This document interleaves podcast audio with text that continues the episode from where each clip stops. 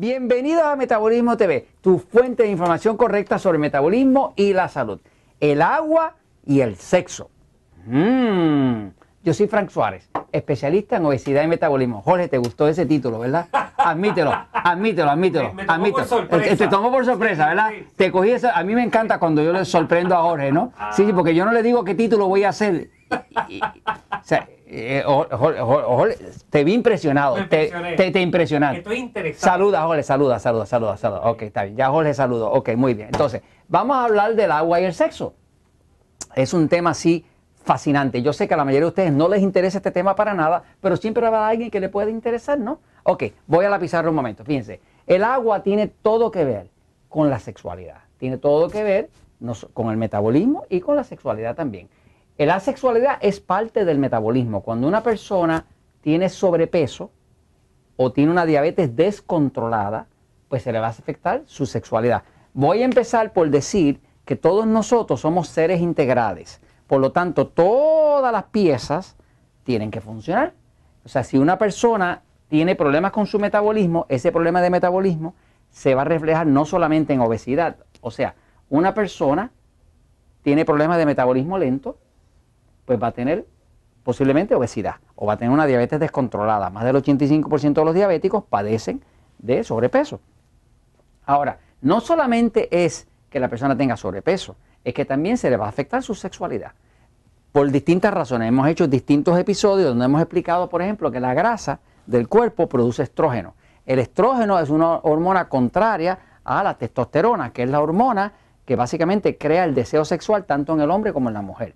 Así que cuando una persona entra en obesidad, se afecta su sistema hormonal y se le va a afectar su sexualidad. Pero eh, veamos el hecho de que el cuerpo es un, es un organismo integral. En otras palabras, que si hay un problema eh, con la presión, pues va a haber un problema también, posiblemente, con otras partes del cuerpo. Así que no se puede decir que una persona tiene un cuerpo obeso y no va a estar afectado todas las partes de su cuerpo, porque el metabolismo, el metabolismo es lo que pasa dentro de las células para producir energía. Ahora, esa energía, cuando una persona tiene buena energía metabólica, pues tiene deseos de tener sexo, deseos de jugar, deseos de hacer ejercicio, deseos de vivir la vida.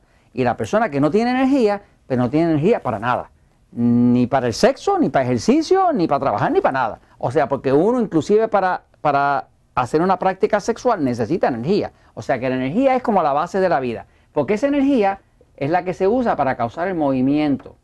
No puede haber movimiento si no hay energía, porque nada se mueve si no hay energía. Ese movimiento es lo que nosotros llamamos la vida. Las cosas vivas se mueren, se mueven y las cosas muertas no se mueven. O sea que la diferencia principal entre lo vivo y lo muerto es que lo vivo se mueve y lo que está muerto no se mueve. Así que básicamente el metabolismo es la fuente de energía que luego permite tener un movimiento que luego llamamos la vida. Ahora, eh, ¿qué tiene que ver el agua con la sexualidad? Pues tiene todo que ver, fíjense. Eh, en el caso del hombre específicamente, el estar el cuerpo hidratado, agua, ¿ok?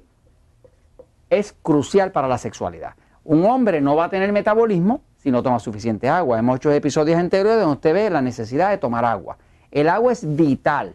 ¿Cuánta agua? Bueno, pues nosotros usamos una fórmula, y me voy a dar lujo de repetirla porque nunca está de más, donde usted dice eh, los kilogramos dividido por 7 igual a vasos de agua.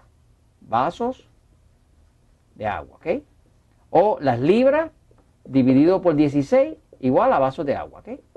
O sea, que si usted dice, yo te peso 70 kilogramos, ah, pues lo divido por 7, me tocan 10 vasos al día. Ah, yo peso 160 libras, en libras, lo divido por 16, me tocan 10 vasos. O sea, lo que sea, si es kilogramos, lo divide por 7 para saber cuántos vasos de agua le tocan al día para restaurar su metabolismo.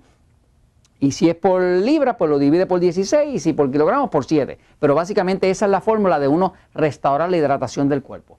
La mayoría de la gente no se toma suficiente agua para restaurar el metabolismo y muchos van a tener problemas de tipo sexual porque la sexualidad tiene que ver con la función de energía del cuerpo. Es una de las actividades normales que Papá Dios nos dio, que se pueden usar y que se deben de usar, pero uno tendría que tener el cuerpo hidratado para poderlo usar. ¿Qué pasa? En el caso del hombre en específico, el sistema sexual del hombre eh, es un sistema hidráulico.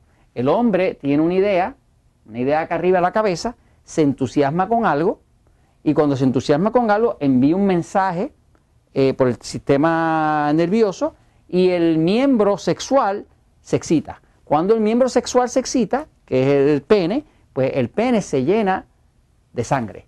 La sangre es 94% agua, la sangre humana. Es 94, el otro 6% son proteínas y demás que hay ahí. ¿no? ¿Qué pasa? Un hombre que está deshidratado va a tener la sangre bien espesa. Cuando tiene la sangre bien espesa, bien viscosa, no penetra y no puede tener una buena erección, por lo tanto no funciona sexualmente. Así que muchos de los hombres que hoy en día tienen impotencia o que están tomando Viagra o medicamentos de eso, lo único que les pasa es que están deshidratados. Nosotros estamos acostumbrados dentro de los Natural Slim que la persona viene, empieza a adelgazar y una de las cosas que nos reporta así calladito es, oiga, me regresó mi potencia sexual y se ven sorprendidos. A veces las esposas vienen a darnos las gracias, son cositas que pasan calladitas, pero es parte de lo que es una mejoría del cuerpo. O sea, no hay nada malo con ello. De hecho, si Papá Dios nos los dio y lo usamos en buena lid, con la pareja correcta y sin inmoralidad, ¿por qué no usarlo? Porque es parte de eso, para eso nos los dieron. Ahora, en los, en los hombres, el hombre cuando se empieza a hidratar, empieza a notar que su sexualidad empieza a funcionar.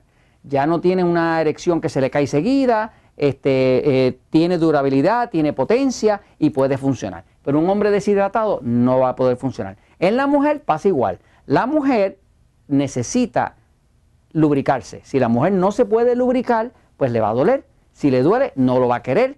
Por lo tanto, tanto para el hombre, para que pueda funcionar, como para la mujer, para que pueda estar interesada y no le duela, ambos necesitan del agua. O sea, que esos vasos de agua, esa H2O, esa agua como tal es vital para la sexualidad. Por ejemplo, cuando usted se toma una cerveza o toma alcohol o toma vino, pues en efecto puede que usted el alcohol lo desinhiba para la sexualidad. Pero déjeme decirle, no le conviene para la sexualidad, porque puede que le quite las inhibiciones, pero lo deshidrata.